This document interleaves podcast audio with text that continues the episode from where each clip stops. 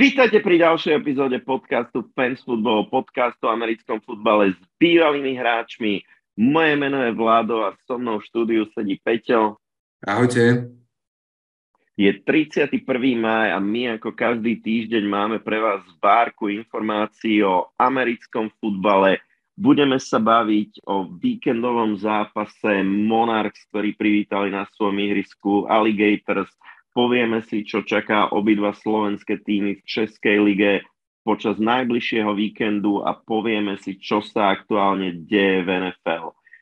Ale prv, než sa k tomu všetkému dostaneme, tak takú maličkú vsúku a také pokračovanie uh, ságy o našej komunikácii s Českou asociáciou amerického futbalu a o tom, či asociácia úplne vie alebo nevie, aké sú presne postupové kritéria do play-off. Čo sa udialo, bolo to, že počas týždňa ste sa nám začali viacerí ozývať a mali ste jednu zásadnú otázku. Pozeráte na stránku Českej ligy a vidíte, že podľa rozpisu zápasov už Monarchs nemajú šancu postúpiť do play-off, pretože je tam napísané pri obidvoch semifinálových zápasoch, že buď Steelers alebo Nitra Knights a čo sa stalo a prečo my sme hovorili v epizóde, že Monarchs ešte môžu postúpiť a podľa stránky nie. Takže čo sme spravili je, že sme skontaktovali Českú asociáciu, overili sme, ako to s nimi e, teda je, prečo je tam tá informácia. Vzniklo to nejakým technickým nedopatrením, už to medzi tým dokonca dvakrát opravili a tá aktuálna verzia, ktorá tam v tomto momente vysí, je správna a už pripúšťa, že by sa aj Monarchs mohli dostať do semifinále, takže nemáte za čo, chalani, vybojovali sme vám vašu šancu späť, teraz je to na vás.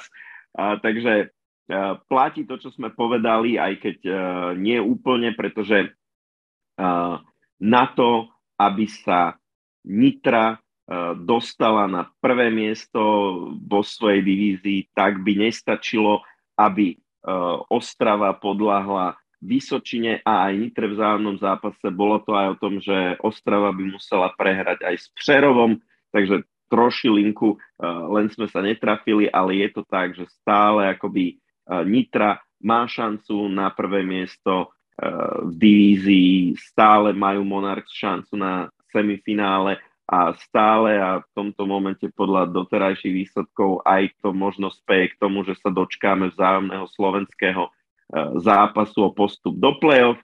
A teda poďme už e, od tejto súky rýchlo ďalej a poďme sa povenovať tomu, čo sa udialo uplynulý víkend. Udialo sa to, že Monarchs e, hostili Alligators.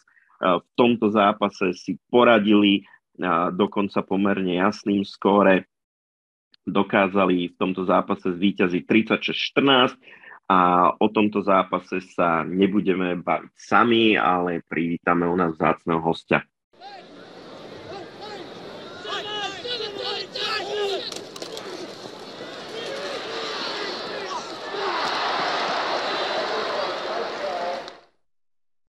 Ak nás počúvate pravidelne, tak asi viete, že keď hodnotíme zápasy slovenských tímov v Českej lige, tak to nerobíme skoro nikdy sami, ale že si voláme hosti. Nie inak je to dnes a máme veľmi vzácného hostia u nás, na ktorého sa veľmi tešíme. Dnes sa s nami bude rozprávať quarterback týmu Bratislava Monarchs Marek Pavlovič. Marek je už stálicou na scéne slovenského amerického futbalu. Začínal v týme Nitra Night, v súčasnosti pôsobí v Monarchs, rovnako bol hráčom slovenskej reprezentácie ako v klasickom teklovom americkom futbale, tak bol aj quarterbackom slovenskej reprezentácie vo flagu na majstrovstvách sveta. Pôsobí už dlhodobo na pozícii quarterbacka s tým, že občas v týmo, ktorý hrával, boli americkí quarterbacki, takže niekedy tam nebola úplne príležitosť akoby dostať dostatočný priestor, takže občas hrával aj receivera. A k tej časti jeho kariéry, kedy bol skôr backup a bol receiver, sa vzťahuje jedna moja otázka, ktorou chcem ten rozhovor vykopnúť, taká historická, pretože pred 13 rokmi sme boli spoluhráči v týme Nitra Knights a na mňa teraz dva dní dozadu na Facebooku vyskočila taká tá spomienka, že čo sa stalo presne pred 13 rokmi a dvoma dňami pred tým, ako nahráme túto reláciu, tak som dal taký nejaký strašne opúšťací status o tom, že sme prehrali prvý domáci zápas sezóny, 14-12 situácií, kedy sme vyhrávali 12-7, 4 minúty pred koncom a podarilo sa nám vyfamblovať loptu 5 yardov od našej vlastnej endzóny a z tohto sme prehrali a prvý koment pod týmto som si našiel, bol rovnako opúšťací od Mareka a Marek, preto sa ťa chcem spýtať, ja si nepamätám, s kým sme to prehrali pred tými 13 rokmi. Takže čaute chlapi, zdravím vás a mne sa zdá, že to bola Bystrica Démon v sedmičke. Wow, to, tak, tak to by bolo hrozné ešte, že takto, že s Bystricou sme prehrali nič proti Bystrici. Ale teda ocením, že, že máš pamäť, že si to hneď na nejaký tým ako zidentifikoval.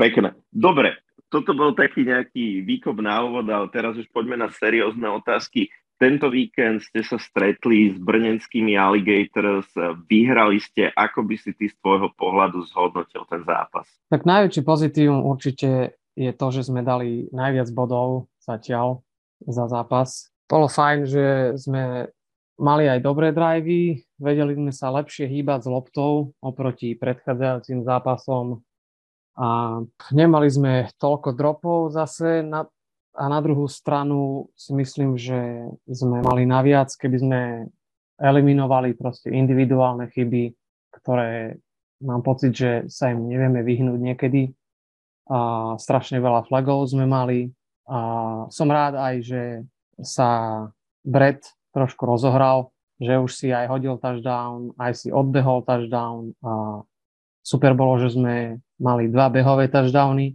z, čo by som viac menej povedal, že sú viacej power running backi, naši obidvaja a že skorovali outside behmi, čiže to je, to je super, ale myslím si, že na to, aký máme káder a aký máme šikovných chalanov v týme, tak by sme mohli hrať aj lepšie.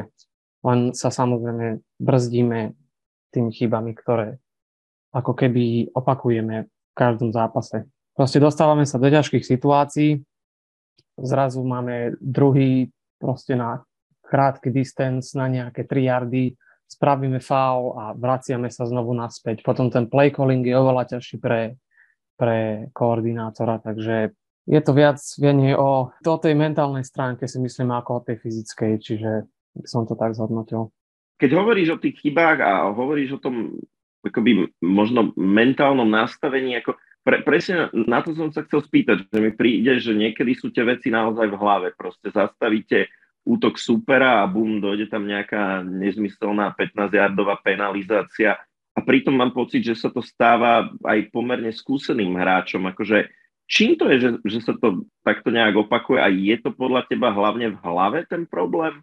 Ja si myslím, že tam to začína. Vieš, predsa rozmýšľaš nad tým plejom, dostaneš signál a buď sa snažíš až príliš, čo môže tiež, čo väčšinou teda vyústí v nejaký faul, že chceš spraviť play, ktorý získa momentum, ale vezme sa to obráti proti tebe. Proste to sú také chyby, čo sa vám nemôžu stávať, ale určite to začína v hlave každého hráča. Takže si myslím, že to je tak tým, že aj keď sú skúsení hráči, áno, to je pravda, ale proste ťa ovládnu viacej emócie, si myslím ako to, že OK, máme, sme v tejto situácii, potrebujeme to zahrať rozumne, ale urobíme nejaký hlupý faul. Proste fall start je, to je najhorší foul, čo môžeme mať asi ako útok, keďže to je len o proste, vieš, milisekundovom sústredení a príliš rozmýšľaní nad tým, že teraz blokujem toho, bežím túto rautu a potom ti to zrazu vypadne, že ideš, nejdete na prvý down alebo na druhý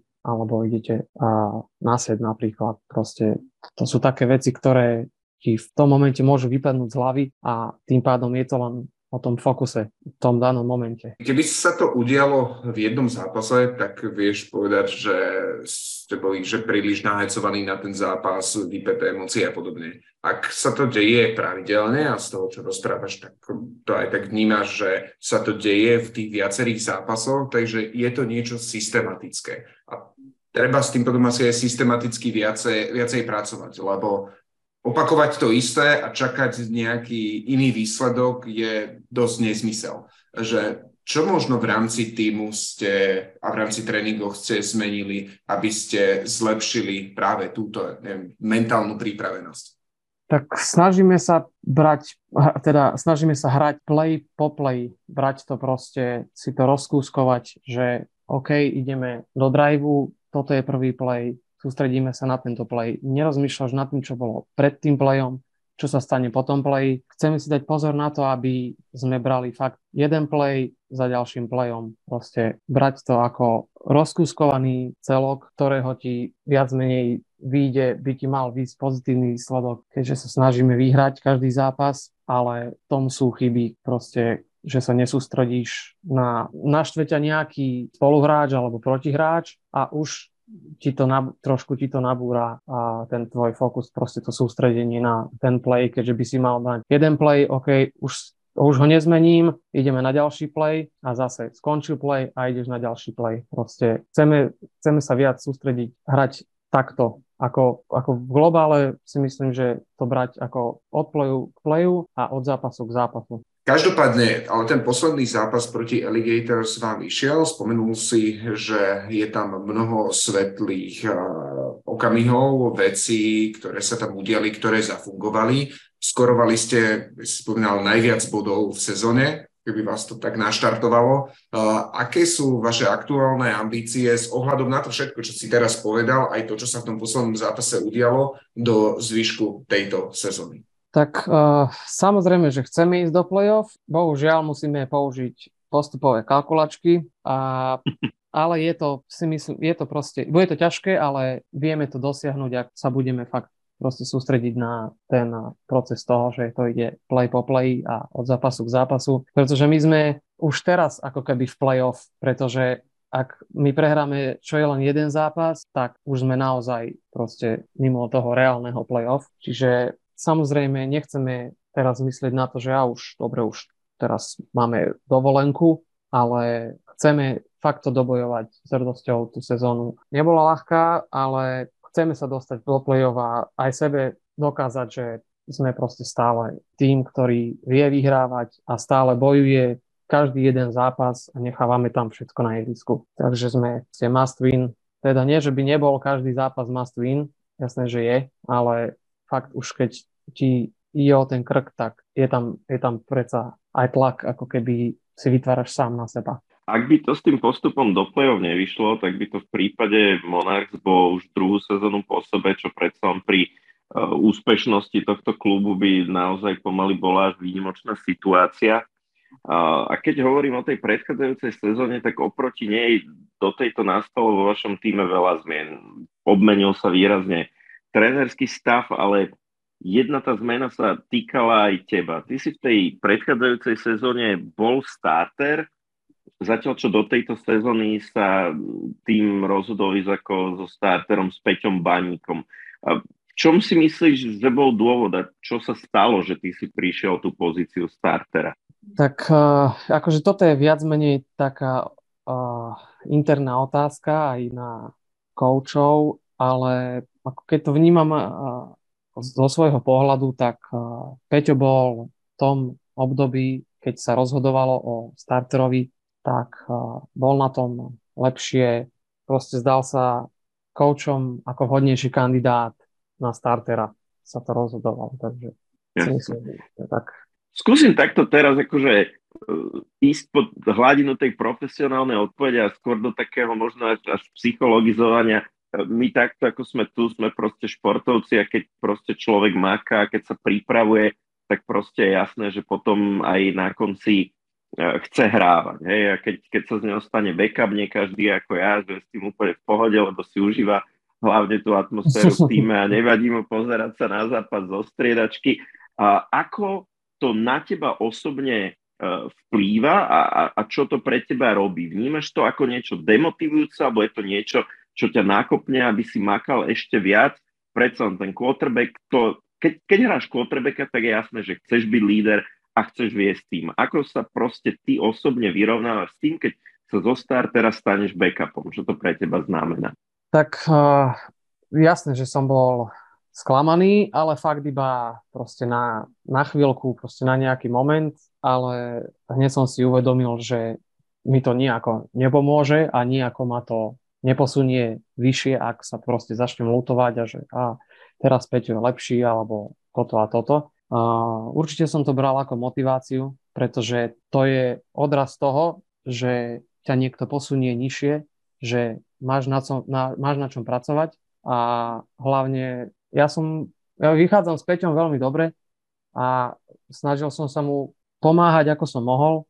Keď sa stal starterom, tak som pogratuloval, super Peťo, OK, ideme na to, proste ja mu budem pomáhať z mojej pozície najviac, ako môžem. Čiže bolo to chvíľku trošku také, no tak nikto by sa nepotešil, ale hneď som sa otočil, proste hneď som sa snažil si zobrať aj z toho nejaké niečo pozitívne nech to není proste hneď, že dobre, ty si teraz backup a teraz ja sa urazím a prestanem sa tomu venovať naplno, ale otočiť to, vieš, vlastne to negatívum na, na tú pozitívnu stránku. Čiže som sa snažil eh, robiť si tú svoju rolu backupa najlepšie, ako som vedel a aspoň tým som si aj, tým som vedel pomôcť týmu, aj keď som nebol v podstate na ihrisku.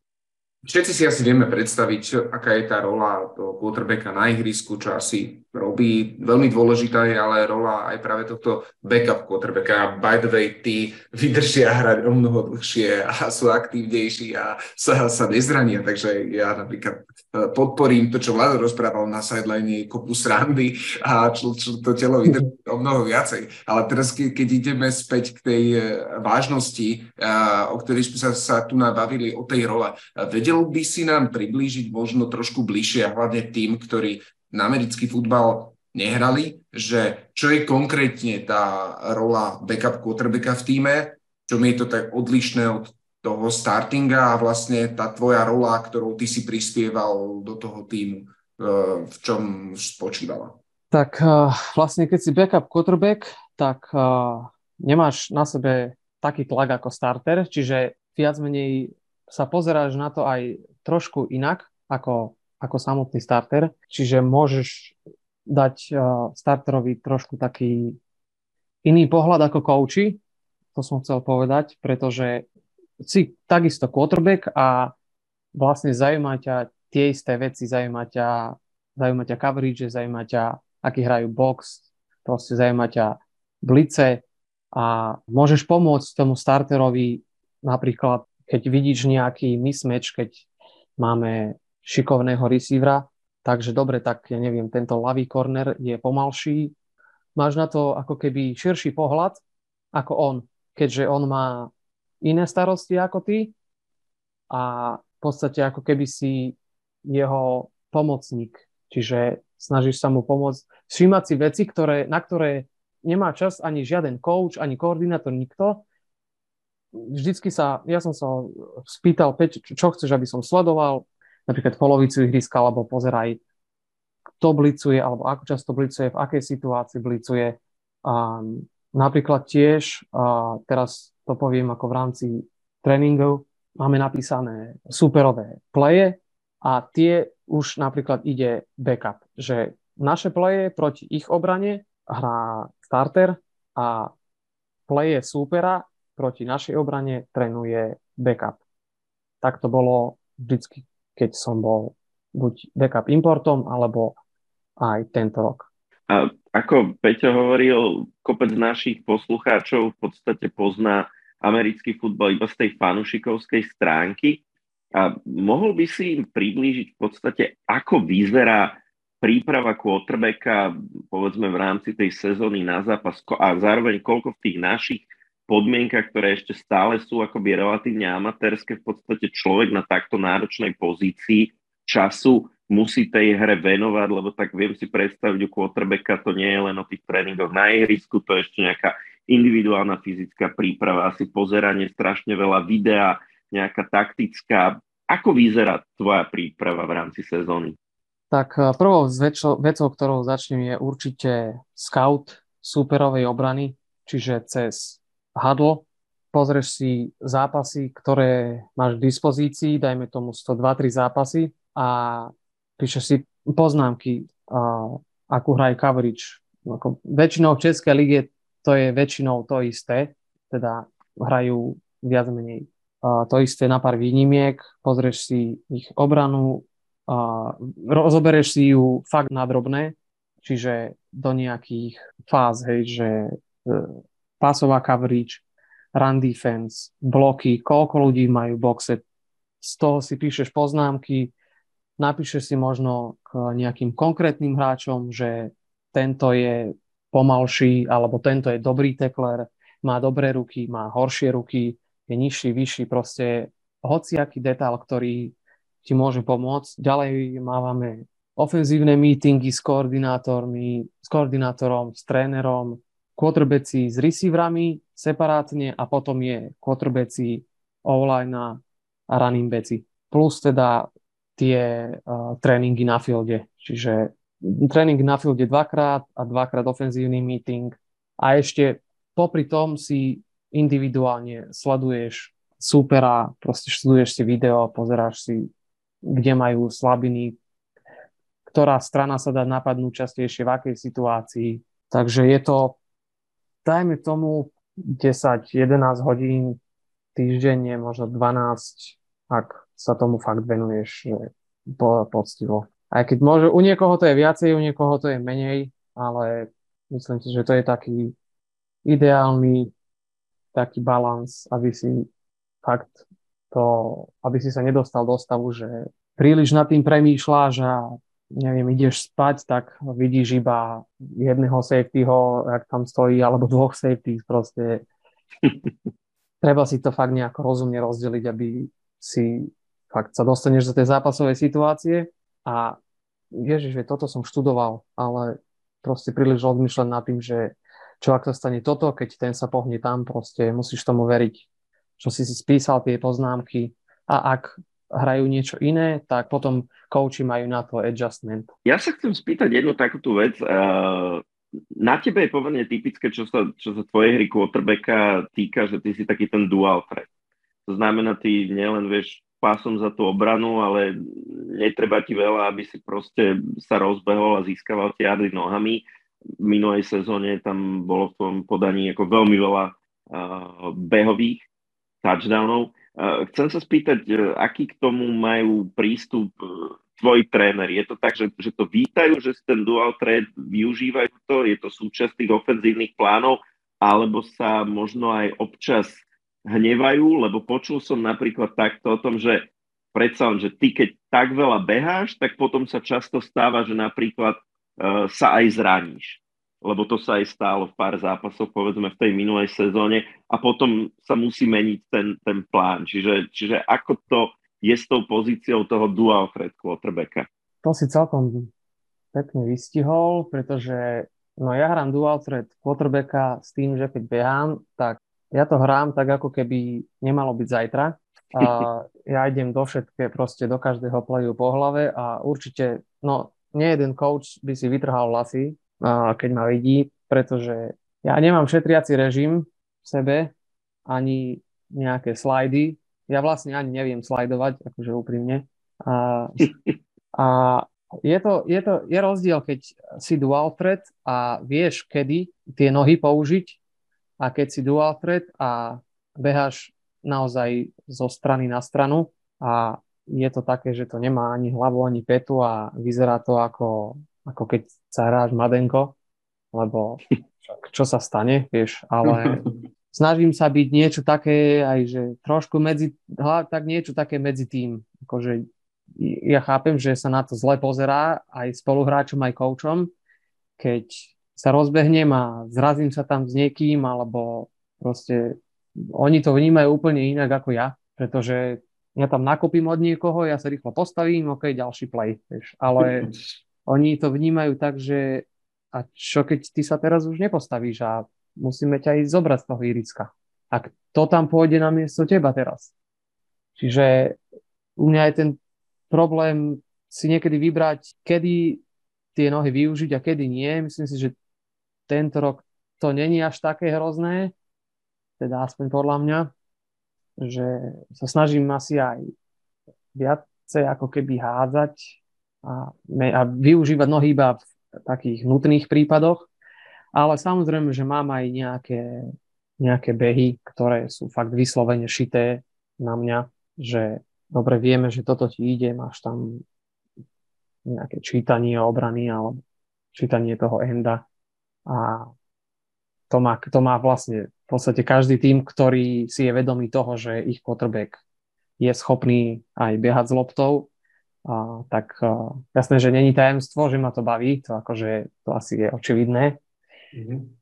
Ale je to, je to také trošku 50 na 50, no akože treba to hrať s rozumom, že ne, nerobiť, nehrať, nerobiť zo seba hrdinu za každú cenu a vtedy, vtedy ten dual threat má naozaj význam, že keď sa využíva tá, ten, ten speed toho, alebo proste nejaká tá obratnosť quarterbacka, vtedy, keď sa má využívať, tak sa využíva. A on vie o tom, že OK, viem behať, ale nemusím teraz za každú cenu utekať, pretože nevidím len voľného receivera, vieš, proste treba ten dual threat, uh, je to určite výhoda, ale treba ju aj fakt brať s tým rizikom, že sa ti môže niečo stať predsa a nevieš, že ťa niekto proste trafí do kolena alebo Hej. nejaký light hit alebo čo také. Tak určite takí quarterbacki ako RG3 a podobne by o tom už tak, tak. rozprávať, ale keď, keď o tom takto rozprávaš, tak je mi jasné, že si si toho vedomý a snažíš sa tie veci robiť vedomé a nie impulzívne. A väčšinou, keď sledujeme rôznych importov, ktorí prídu do Českej ligy alebo celkové do nejakých podmienok, tak oni sú to veľmi atletickí quarterbacki, hovorím, že väčšina, nie úplne všetci. A o nich by sa dali tiež povedať, že sú podobná typológia, okrem hádzania, vedia získať veľmi veľa jardov a behov. Ty si mal možnosť počas svojej kariéry sa stretnúť e, s mnohými a teraz pozor, tá nekonečná otázka už končí. A, a čo ťa v tomto oni naučili, alebo čo si sa od nich vedel priučiť? Aké to je, aké to je s nimi trénovať a ako, ako to ty vnímaš? Či máš pocit, že ti to pomáha zlepšovať sa? V čom konkrétne? Tak uh, robil som, myslím, že s piatimi importami a každý je iný. To je proste, niekto si predstaví, že dobre, prišiel Američan import a všetci sú Proste je to iba je to Američan, vie hádať loptu, vie čítať obranu veľmi rýchlo, vie sa oveľa rýchlejšie rozhodovať. Uh, ono, nie každý import ti dá tak isto. Ono, vedia ti povedať uh, hlavne také detaily, ktoré teba ani ne, nenapadnú. A to sú len fakt nejaké drobnosti, čo sú napríklad v rámci mechaniky hádzania alebo čítania obrany, čo u nás nemá proste nikto šancu ti ich predať. A on ti vlastne, on zbadá, že ja som sa vždy snažil proaktívne pýtať každého importa, lebo kto lepšie vie hrať quarterbacka ako import, ktorý sem príde predsa. Takže vždycky vieš mi pomôcť, keď vidí, ja som vždycky tak uh, začal, že keď vidíš nejakú chybu, povedz mi, ja chcem vedieť, chcem sa zlepšiť, si najlepšia osoba na to, kto mi vie predať tie skúsenosti. Takže nie, každý ti ich podá inak, každý ti povie, niekto ti povie viac, niekto ti povie menej. Nehovorím, že by neboli ochotní, ale vieš si to nie, že by som povedal filtrovať, ale je to, každý ti to podá inak proste, by som to povedal ale musíš sa ty pýtať. Vždycky sa pýtam prvý, takže sa mi ešte nestalo, že by za mnou niekto prišiel ako sám import od seba, že, že hej Marek, že toto robíš zle a toto robíš zle. Oni, im to je, im to môže byť v podstate jedno, lebo aj tak si ich backup a v živote ťa už neuvidí. Ale to, že je on tu na pol roka, tak ja chcem využiť pre svoj prospech a to je super na jednej strane, že si síce backup, ale máš tu človeka, ktorý ti podá informácie, ktoré ti nevie dať nikto iný. Uh-huh. A keď si teda spomínal, že hral si už s tými importmi viacerými a mal si možnosť akoby ich vidieť viac, logicky chceme sa spýtať na toho tvojho aktuálneho spoluhráča, quarterbacka, ktorý pribudol do týmu Monarchs pred troma týždňami Breta Coxa.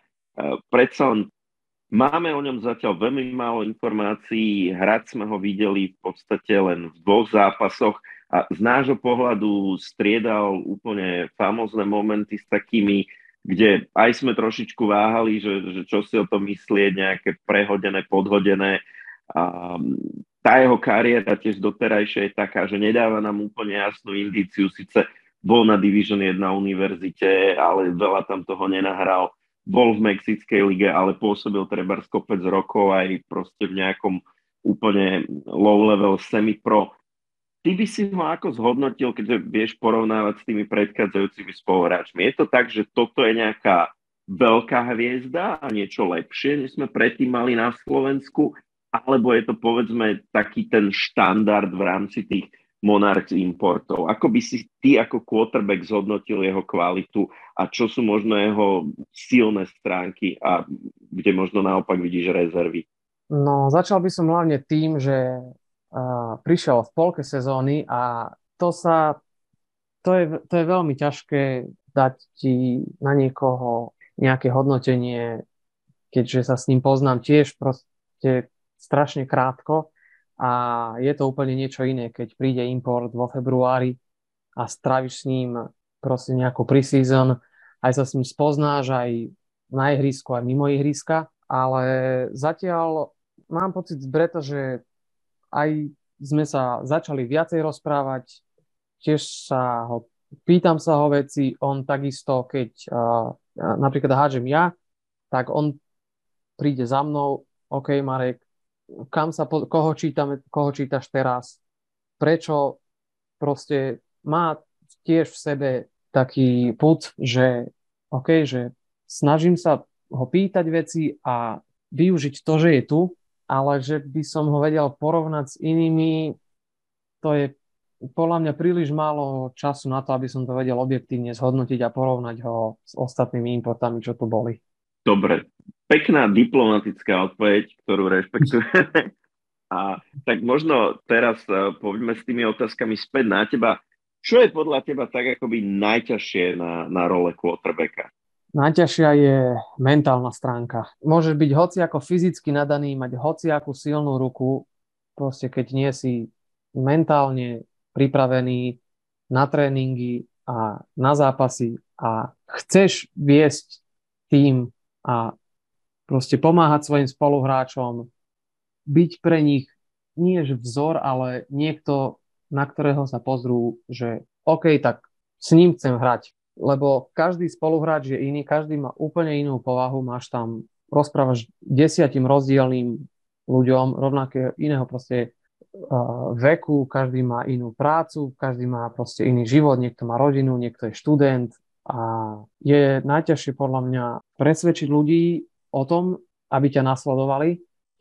Quarterback je proste quarterback. To není, že ako keby futbalista, to musíš byť, to je úplne ako ja neviem, brankár v hokeji, že si tam, nie si tam sám, ale niekedy, niekedy aj si.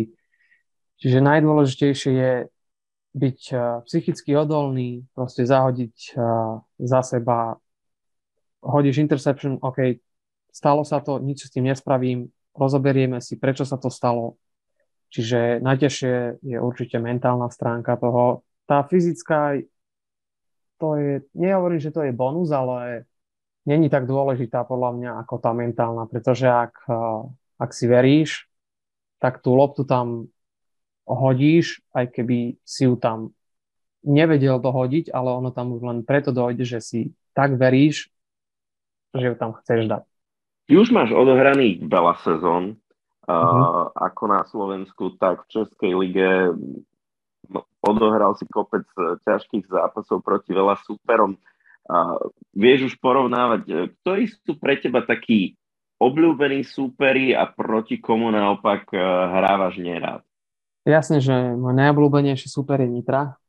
pretože tam poznám obrov, proste kopec chalanov tam poznám, takže je to, to je ten zápas, ktorý si vždycky zakrúškujem, proste, že hrám proti, proti Nitre a chcem ich poraziť. Nie akože v zákernom zmysle, ale je to taká proste rivalita. Jednak aj som tam hral, vieš, potom som prešiel do Bratislavy a to budem mať vždycky proti tomu týmu, za ktorý hráš fakt akože dlhšie obdobie, tak je pre teba taký aj trošku osobný, že predsa, keď sa tam poznáš s tými hráčmi, tak je to také, je to také iné. Tak tu možno, a... než budeš pokračovať, tak ti, tak ti dám príležitosť, predsa na si kopec e, chalanov z Nitry teraz počúva, o pár týždňov hráte vzájomný zápas, tu máš možnosť vliezť im do hlavy, chcel by si im niečo teraz odkázať? Že nech sa tešia chalani, že to nebude také jednoduché. Proste prídeme tam pripravení a chceme im dať co proto. Nejdeme tam proste, to je posledný zápas základnej časti, takže my budeme fakt o to viac nahecovaní, že nás porazili doma to je, to je najväčšia motivácia im to vrátiť u nich doma a ešte v tých podmienkach, ktoré majú teraz. To už len to nám, to verím, že nám bude pridávať na, na výkone. Takže nech sa tešia chalani. Nebude to len také. No pekne. A, a kto sú naopak tí neobľúbení súperi? Neobľúbení? No, ťažko sa hrá proti Ostrave, to je celkom asi očividné, pretože majú fakt veľmi dobrú, veľmi dobrú obranu, silnú D-line, uh, sú fyzicky takisto aj Šerov sú, Šerov sú celkom fyzický tým.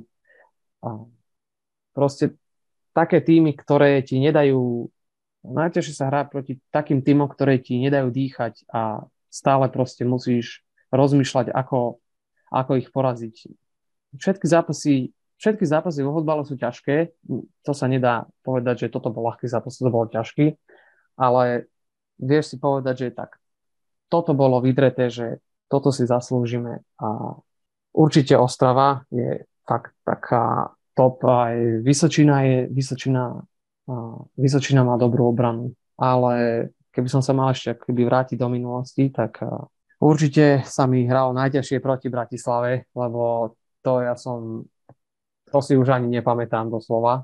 Uh, uh, akože snažil som sa vydať zo seba maximum, ale vždy, keď som hral proti Bratislave, to bolo proste odtiaľ rana, odtiaľ rana, odtiaľ rana, odtiaľ rana a znovu postavíš sa po jednej, ideš ďalej, postavíš sa po ďalšej, ideš ďalej. Čiže pamätám si jeden zápas doma, 42-0 síce, ale a to bol asi fakt môj najbolestivejší zápas, akože bolo ich veľa, ale ten zápas ma bol najviac asi doteraz zo všetkých, čo fakt uh, myslím, že vtedy akurát tých uh, import na uh, ma tam proste roztrhali jak noviny, to bolo fakt to.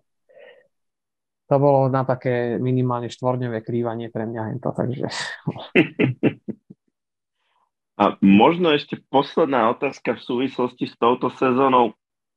Poslednom zápase proti Alligators, o ktorom sme sa bavili, uh, sme ťa videli dokonca v special tímoch, tak je to tak, že keď máte teraz amerického importa na pozícii quarterbacka, uvidíme ťa aj v nejakej inej role v rámci týmu? Viem, že máte nejakých zranených receiverov. No takto, ja som v podstate backup quarterback, backup receiver a trojka running back a teraz som sa dostal na Ganera, ono, takto vám to poviem, že ja milujem futbal a chcem, chcem proste hrať. Tam akože, mne je to ako keby jedno, že kde, ale proste chcem hrať. Takže uvidíme. Dobre, tak budeme držať palce, aby, aby sa ti to darilo a aby si ten čas na ihrisku mal, tak, tak aby si s ním bol spokojný, aby sa ti vrátila tá drina ktorú tomu športu dávaš a dúfam, že ťa uvidíme v budúcnosti aj v drese Sepre a ďakujeme veľmi, že si si na nás našiel čas a porozprával nám všetky tie zaujímavé veci o tej náročnej pozícii, ktorú hrávaš. A úplne, úplne na záver, možno iba také otázky, aby ste aj lepšie naši fanúšikovia tak vedeli si zaknihovať, zapamätať a mal nejaký súvis, sú, ďalší súvis s tebou. Takže poprosím ťa jedno, jedným slovom, maximálne jednou vetou, keby si na to odpovedal, tvoj najsilnejší moment, ktorý ti americký futbal dal, bol? Nemusíš ho vysvetľovať, iba ho popíš? Zážitky vlastne. OK. Tvoja obľúbená ofenzívna hra? Read option. Uh, tvoj prvý kontakt s NFL, alebo respektíve prvý NFL zápas, čo si videl? Uh, Super Bowl, Bears, Colts. Super. A, akému týmu v NFL fandíš? Uh, New England Patriots. Fantastická, konečne. To ste sa načli, no. A, a to sa ti bude páčiť potom moja posledná otázka, ale predposledná, i keď asi poznám odpoveď, tvoj obľúbený hráč? Tak Tom Brady, proste, legenda. Ja, jasne. A moja posledná otázka, to som nevedel, že fandíš Patriots, ale máme tak napísané, že kto bude uh, vo finále tohto ročného Super Bowlu hrať proti Patriots? Neviem. Vieš, kto je... Uh, podľa mňa uh, Chiefs, nie Chiefs, uh, Eagles podľa mňa pôjdu zase vysoko. Mm, takže... Sú proste nabití, no. To je Dobre, Marek. Budeme držať palce. Ďakujem, že si na nás našiel čas. Jasné, pohode, chalani. Ďakujem vám veľmi pekne za pozvanie.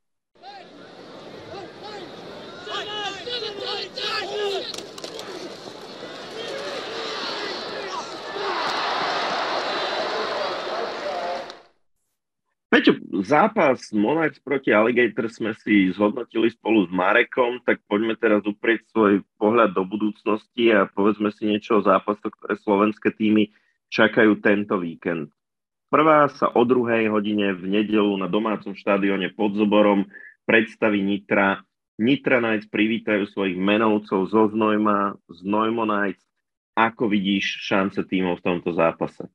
No, tak taká obviez odpoveď je, že Knights pravdepodobne určite vyhrajú. To neviem, či NCAA pravidel je dovolená remíza v NFL, hej, ale to podľa tých vysokoškolských neviem. Každopádne v tomto zápase proti Nitre nastúpi Znojmu, ktoré sa v tejto sezóne prezentuje hlavne behovou hrou.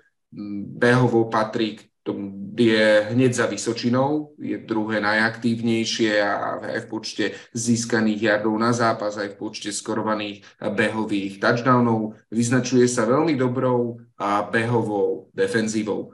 A v čom zaostáva, a výrazne zaostáva, je práve hre vzduchom a hlavne v obrane, v pass defense, kde sú na predposlednom mieste. A myslím, toto je to, to najdôležitejšie, čo je potrebné vedieť od tohto zápasu. Ako sme mali možnosť vidieť, Nitra Knights v tom poslednom zápase na pôde Vysočení Gladiators ukázali, že je to skorovacia mašina, ktorú ide veľmi ťažko zastaviť a v prípade, že vaša defenzíva špeciálne ešte aj v tej pasovej časti vedená ako jedna z tých horších, ktorá povoluje pomerne dosť jardov. Je to kombinácia, ktorá neveští, neveští nič dobré. To, čo by Znojmu vedelo zahrať do karát a kedy by tento zápas vedeli zdramatizovať a byť dlho, dlho v hre, je práve, ak by im vychádzala tá behová hra a vedeli by eh, je ich drivey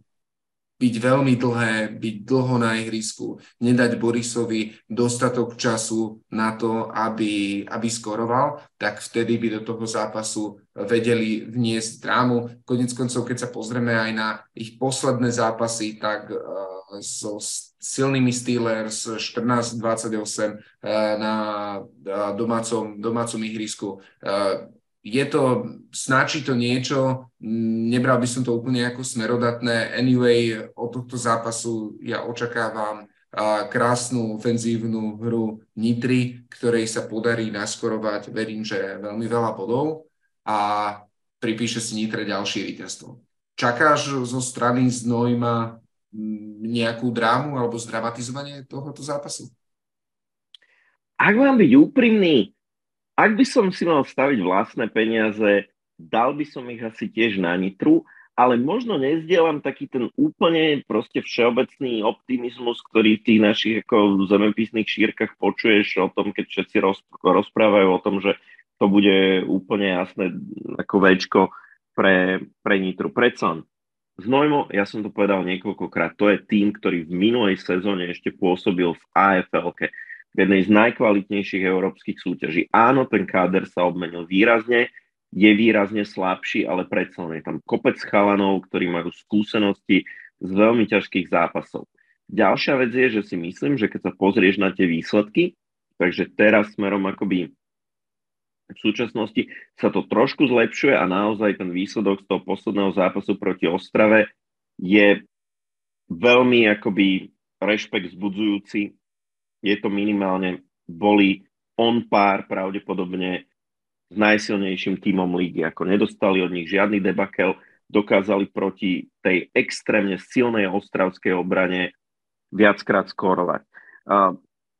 Toto je mimochodom jedna z ich silných strán, ktoré si nespomenul, a to je to, že oni až tak strašne veľa bodov nedostávajú. Hej, oni napríklad dostali menej bodov ako Nitra, menej bodov dokonca ako Monarchs, ktorý sa píše ako uh, kvalitnou defenzívou. Čiže, čiže toto je pozitívne. S čím má Znojmo problém, tak to je práve to skôr uh, dokázať skorovať. V celej lige dosiahli druhý najmenší počet bodov. Čiže uvidíme, že či naozaj tá ich výkonnosť má stúpajúcu krivku a či dokážu Nitru potrápiť.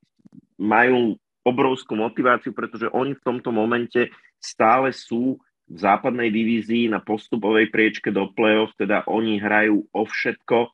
Ehm, pre nich je každé momentálne víťazstvo dôležité, tam je to úplne otvorené ehm, medzi troma týmami, čiže medzi nimi medzi Blades a medzi Alligators. Čiže áno, prikláňam sa k tomu, že Nitra je špeciálne v tom veľmi búrlivom a veľmi dobrom domácom prostredí favoritom, ale myslím si, že Znojmo ich môže potrápiť viac, než si veľa ľudí myslí. Druhý slovenský tím uh, bude hrať vonku. Bratislava Monarchs pocestuje práve na ihrisko Ústí nad Labem Blades ktorý rovnako ako Znojmo súperí o druhú postupovú priečku. Tento zápas odhaduješ ako?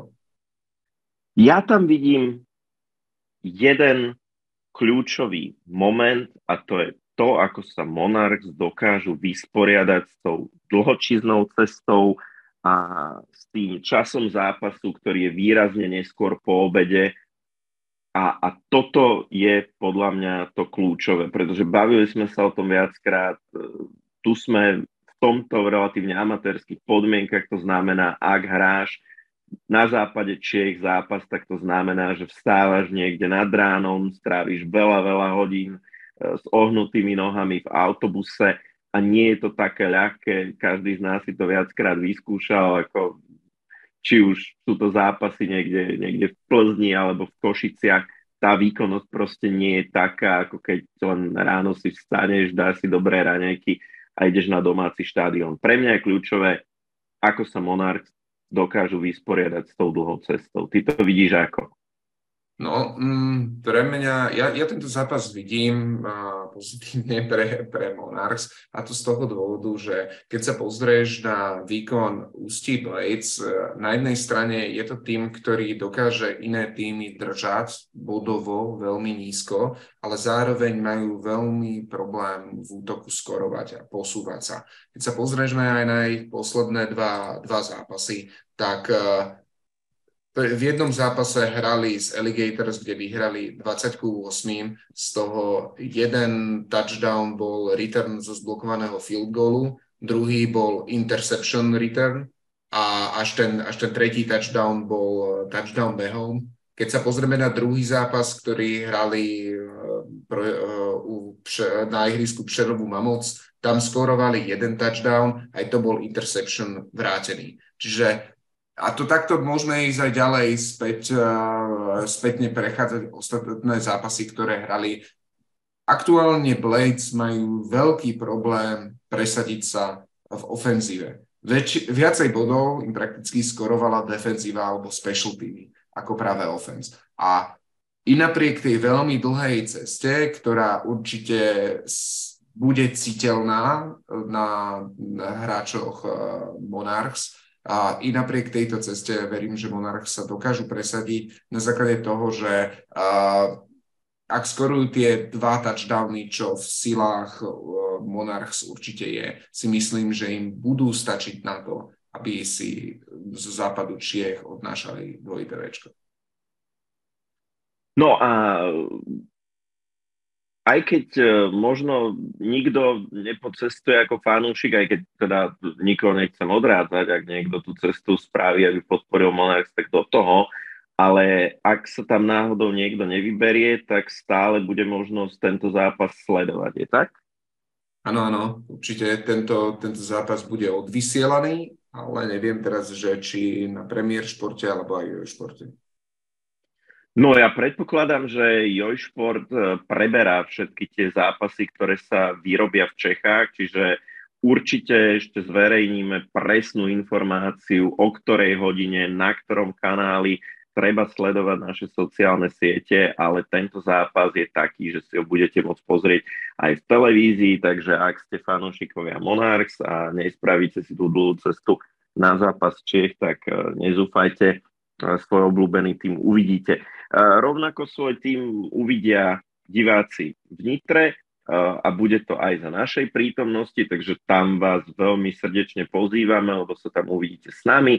Ako na každom domácom zápase Nitra Knights, tak aj na tomto nedelňajšom budeme pôsobiť ako komentátori a veľmi, veľmi sa tešíme, ako si užijeme tú úžasnú futbolovú atmosféru, ktorá sa začína vyrábať v Nitre, takže každý z vás, kto bude v Nitre alebo okolí a kto chce vidieť dobrý, ofenzívny americký futbal, tak rozhodne pevne dúfam, že sa 4.6. o 14. na štadióne pod Zoborom spolu uvidíme.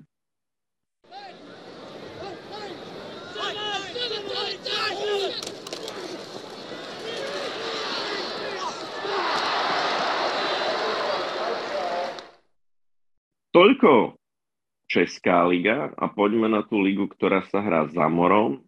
A poďme na NFL. -ku. Minulý týždeň sme našim poslucháčom slúbili, že si povieme trošičku viac o, o tých OTAs, čiže Organized Team Activities. To je to, čo týmy NFL robia v súčasnosti.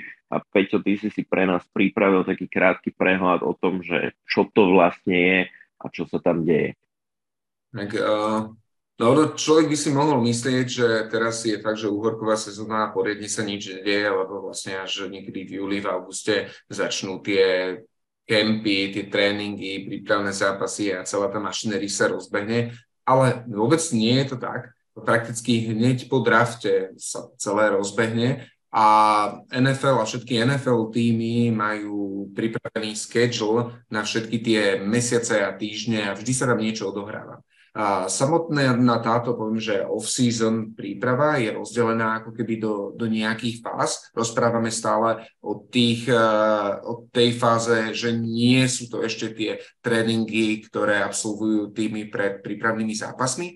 A väčšinou to začína tak, že uh, sú nejaké dobrovoľné minikempy, tie sme mohli zaregistrovať, potom sú minikempy pre nováčikov, potom je to, čo aktuálne teraz sa prebieha, čiže OT, OTAs of season workouts. A sú to vlastne organized team practice activities, sú to rôzne druhy tréningov, ktorých cieľom je držať hráčov v špičkovej forme, uh, sú bez divákov, médiá tam majú limitovaný prístup a v zásade, že cieľom je ako ponoriť sa do hernej prípravy. Potom, čo tieto off-TAs skončia, sú povinn, je povinný minicamp, ten býva, ten, by, ten býva nasetapovaný uh, v polke júna. Tam už musia byť prítomní aj tí hráči, tí seniorní. Na tieto OTAs uh, jej účasť uh, nebýva, nebýva častá. Uh, samotné tieto, alebo tento program je ako keby rozdelený do nejakých troch fáz tej záverečnej tretej fázy sú práve tieto, tieto aktivity, o ktorých rozprávame. A celkové každý tým má k dispozícii 10 dní a týchto, tieto, týchto 10 dní si ako keby že rozdeli. Nie je to, že v kuse teraz 10 dní trénujeme, ale sú to také ako keby časové uh, sekvencie, väčšinou 2 dní, nejaká prestávka, 2 dní, deň a podobne. Počas týchto tréningoch sú dovolené drily 7 na 7, 9 na 7 alebo 11 na 11, avšak nesmú ísť títo hráči do, do kontaktu. A tieto, tieto tréningy sa potom ešte ďalej špecificky delia, že kedy akí tréneri tam môžu byť, je presne stanovené, koľko hodín hráči môžu tráviť v tých hráckých budovách a celé v tomto komplexe. NFL to veľmi prísne má nastavené podľa tej kolektívnej zmluvy, ktorý má s hráčskou asociáciou ale teda ten princíp a to, čo je dôležité vedieť, je, že teraz sa ako keby tí hráči dávajú dokopy, najčastejšie to využíva sa vtedy, ak tam máme nejakých nových hráčov, ktorí zapadajú do týmu, alebo väčšinou tí seniorní hráči toto využívajú, ak do týmu pribudne veľmi veľa nováčikov, tak aby ich povzbudili a aby im teda ukázali nejaké to smerovanie a ich tak správne nahecovali. Takže toto je to, čo sa aktuálne teraz, teraz deje v NFL týmoch. Niektoré týmy uh, môžu byť aj penalizované a môžu byť im niektoré tieto workouts uh, zrušené, tak ako sa to teraz nedávno stalo Patriots, čiže za každé nejaké porušenie pravidiel Roger Goodwell a spol dokážu nielen brať aj uh, piky na dravce, ale dokážu udelovať uh, organizáciám tresty, tresty aj za toto to, čo nás čaká. In, inak extrémne som sa pobavil, keď som zistil, že čo teda podľa kuloárnych informácií bolo dôvodom, prečo Patriots dostali tú penalizáciu. Ty vieš? Uh, čo bolo? Uh, neviem, neviem. Joe Judge držal hráčov príliš dlho na mítingoch. to, je, to je len teda, ak, ostatní neviete, prečo teraz my dvaja sa smejeme, tak Joe Judge je bývalý head coach Giants, ktorého sme veľmi radi, že sme sa zbavili a ktorý sa vrátil späť do Patriots a pomáha teraz v úvodzovkách Patriotom tak, ako predtým pomáhal nám. Áno, áno, do, doslova škoda. Ja, ja samozrejme, ak sledujem všetky stránky Patriots, tak na mňa, jak sa to začalo diať, vyskočili aj tie, tieto články a som povedal, že určite to bude nejaká hlúposť, že, že, že sa nebudem vytačať, dobre, že som to urobil, lebo toto keď som si by som si prečítal, tak by ma naštvalo, ale uh, zároveň to potvrdzuje aj to, čo som rozprával, že naozaj je to, je to pomerne dosť striktne sledované, tie pravidlá sú dosť striktne nastavené, ako čo tí hráči môžu robiť v rámci toho a čo nemôžu, uh, nemôžu robiť. Tak, to bolo to, čo sa deje prakticky u každého z tých tímov. Ale to, čo sa nedieje u každého z tých tímov, je, že ešte dokážu podpisovať hráčov, alebo ich niektorí dokážu aj prepúšťať. A to sa stalo obrovskej hviezde Deandre Hopkinsovi uh, z Arizona Cardinals, ktorý dlhodobo žiadal byť vytradovaný, hľadal sa, hľadal sa partner na trade, ten sa Arizone nepodaril nájsť, tak uh, prekvapujúco, možno pre niektorých tohto hráča prepustili. A teraz DeAndre Hopkins je free agent, ktorý môže byť podpísaný a všetkými tými začínali na webe, sa začínajú hromadiť správy, že toto sú zaručené tie týmy, kde by mohol sa objaviť. Jeden z nich je napríklad aj Giants a mňa moc zaujíma, ako to ty vidíš. Skončí DeAndre Hopkins nakoniec v Giants, alebo sú podľa teba iné týmy favoritmi na podpis tohto? No, to sú, to sú také mokré sny e, u niektorých spolufanúšikov Giants, čo si povieme, my na to aktuálne miesto pod kepom nemáme. Konec koncov finančné dôvody boli práve za tým, prečo DeAndre Hopkins skončil v úvodzovkách na dlažbe, ale ako žiadny strach, on sa tam ako dlho nezdrží. Um, stalo sa Cardinals v podstate to isté ako v minulej sezóne Giants, keď uh, prepustili Jamesa Bradburyho napriek tomu, že to bol excelentný cornerback a že by sa im hodil. Jednoducho, Cardinals sú v prestavbe v prvej časti sezóny, než sa uzdraví úplne, im bude chýbať aj Kaler Murray, je zrejme, že nejakým spôsobom nejdu teraz bojovať o Super Bowl alebo nejaké najvyššie pocty. Platiť drahého hráča, ktorý sa navyše dostáva v kariére do toho bodu, kde pomaličky sa začne dostávať za Zenit, predsa on má už 30 rokov a to pri mm, explozívnom receiverovi začína byť ten vek, kedy tá výkonnosť začína pomaly upadať.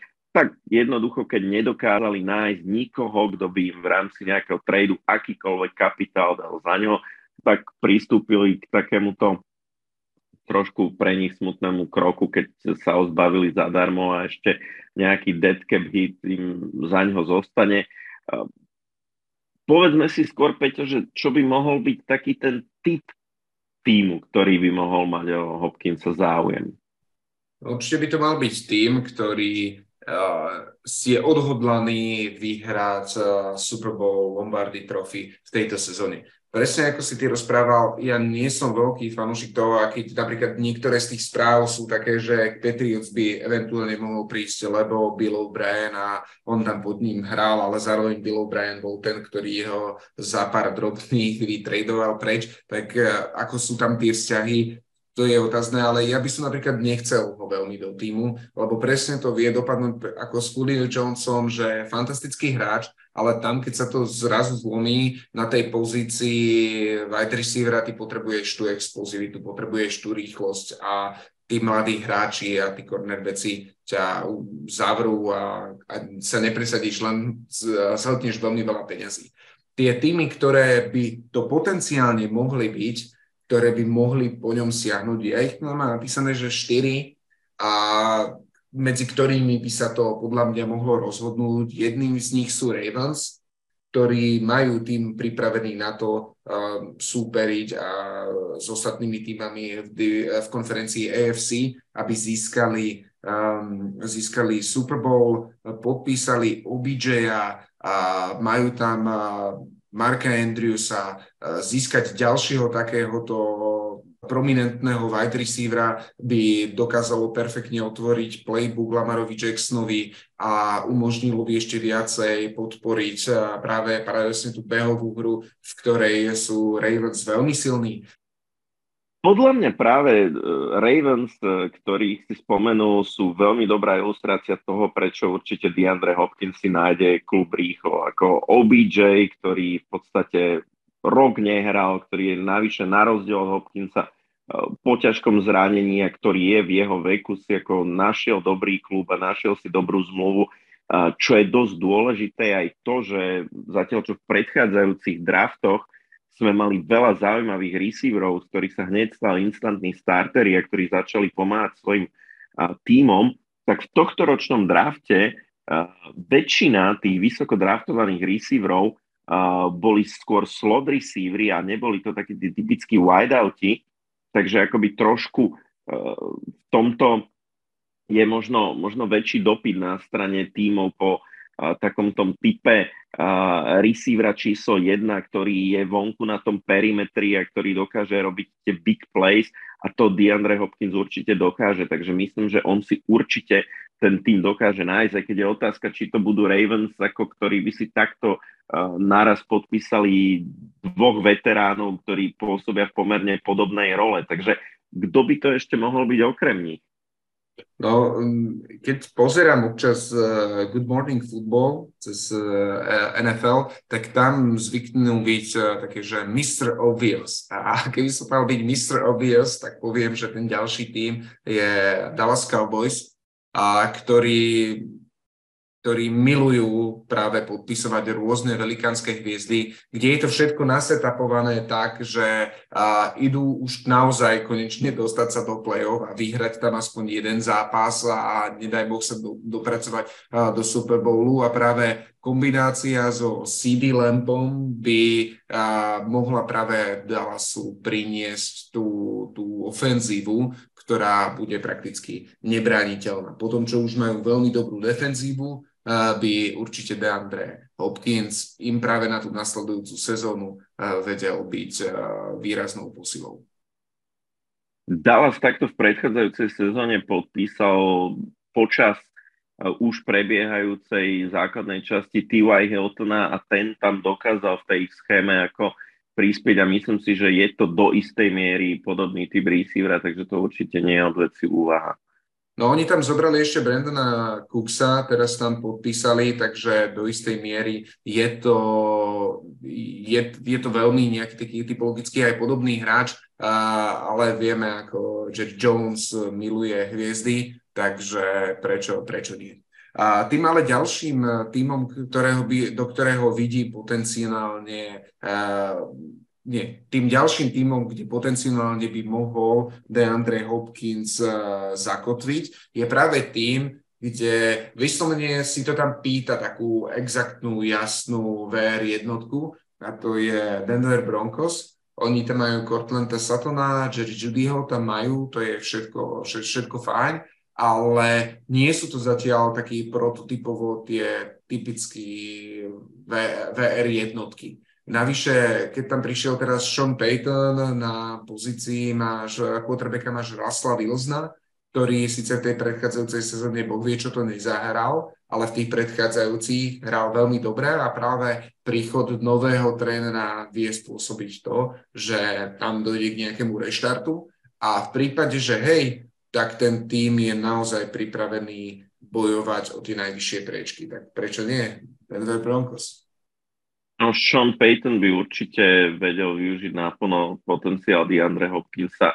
Môžeme si povedať o tom, aké skvelé sezóny mal pod jeho vedením Michael Thomas, takže toto je naozaj tréner, ktorý dokáže eh, z receivera spraviť hviezdu. No a ten posledný tým, eh, kde by mohol eh, zakotviť, je New York Jets. New York Jets preto, lebo OK, oni tam toho majú všetko, čo si Aaron Rodgers zaprial, tak to tam dostal. Keby si tak ešte zaprial D-Hopa, tak by ho kľudne mohol dostať. Oni majú veľký priestor v rámci salary capu, tam, takže si ho určite vedia dovoliť. Ak naozaj veria, že toto je tá sezóna, v ktorej idú do finále a v ktorej získajú trofej, tak prečo nie? keď si dovolili zaplatiť velikánske peniaze za Aroda, dovolili si minúť obrovské peniaze na to, aby mu tam doniesli posily, tak prečo to už ten budget nepumpnúť do maxima a nedať mu tam toľko zbraní, koľko v živote v Green Bay nemal. Takže ešte New York Jets.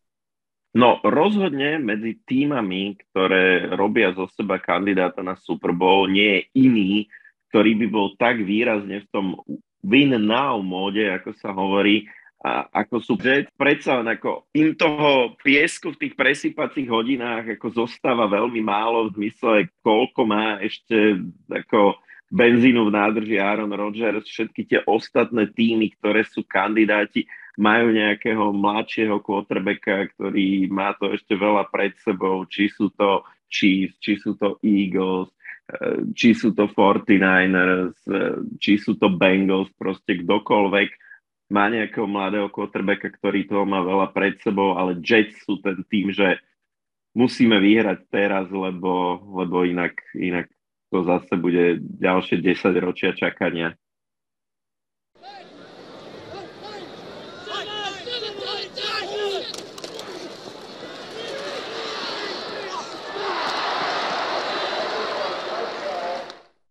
Ešte než sa s vami rozlúčime, je tu taká drobnosť, ktorú by sme vám chceli dať do pozornosti. Jedna ďalšia liga, ktorej sa venujeme pravidelne, okrem Českej a okrem NFL-ky, štartuje tento víkend a je to Európska profesionálna súťaž ELF alebo ELF. Tento víkend začína prvými zápasmi, ktoré môžete sledovať na viacerých televíziách a platformách, takže rozhodne, ak máte záujem o kvalitný profesionálny európsky, americký futbal, tak už ste sa dočkali. Prvý zápas, ktorý budete môcť sledovať, bude v sobotu duel nemeckého Hamburgu Sea Devils proti poľským Panterom z Vroclavy. Tieto zápasy môžete buď sledovať na televízii ProSieben Max, alebo na webovej platforme RAN.de zadarmo, čo je rozhodne pozitívna správa. A výborná správa je v Čechách, bude prenášať prenosy zo zápasov českého týmu v tejto lige, e, celku Prague Lions, e, televízia O2 Sport TV, takže českí fanúšikovia sa dočkajú priamých prenosov zo zápasu ich zástupcu v tejto súťaži, takže to bude určite zaujímavé a my sa určite budeme priebežne aspoň v nejakom rozsahu tejto lige venovať, aj sa rozhodne chystáme ísť sa pozrieť naživo na nejaké zápasy, takže aj vám to odporúčame. Vyzerá to, že liga štartuje so všetkou pompou, dokonca môžete v rámci jej sledovania hrať aj fantasy, takže ak sa vyznáte ako v súpiskách týchto európskych celkov, tak klobúk dole a rozhodne chodte do toho, lebo fantasy je veľká zábava a my sa nevieme dočkať, až si ho zahráme v súvislosti s NFL-kou, ale teda už od tohto víkendu začína základná časť tejto profesionálnej európskej súťaže a ak máte hlad po americkom futbale a ak sa nevyberiete na žiadny zápas Českej ligy, tak minimálne túto ligu si nenechajte uísť. A to je zároveň všetko, čo sme si pre vás pripravili v rámci dnešného vysielania. Ak ste sa dopočúvali až sem, tak sme, tak sme úžasne radi. Úžasne radi budeme tiež, ak sa s nami dáte do kontaktu, či našich sociálnych sieťach, či na Facebooku, či na Instagrame, alebo nám niečo pekné napíšete na našom Discorde a veľmi, veľmi radi budeme, ak si nás pustíte opäť o týždeň kde pre vás rozhodne budeme mať nejaké reportáže a nejaké ohliadnutia za zápasmi slovenských celkov v Českej lige a určite si povieme čo to NFL a dovtedy sa s vami lúčime, majte sa krásne, ja som Vlado. Ja som Peťo, ahojte.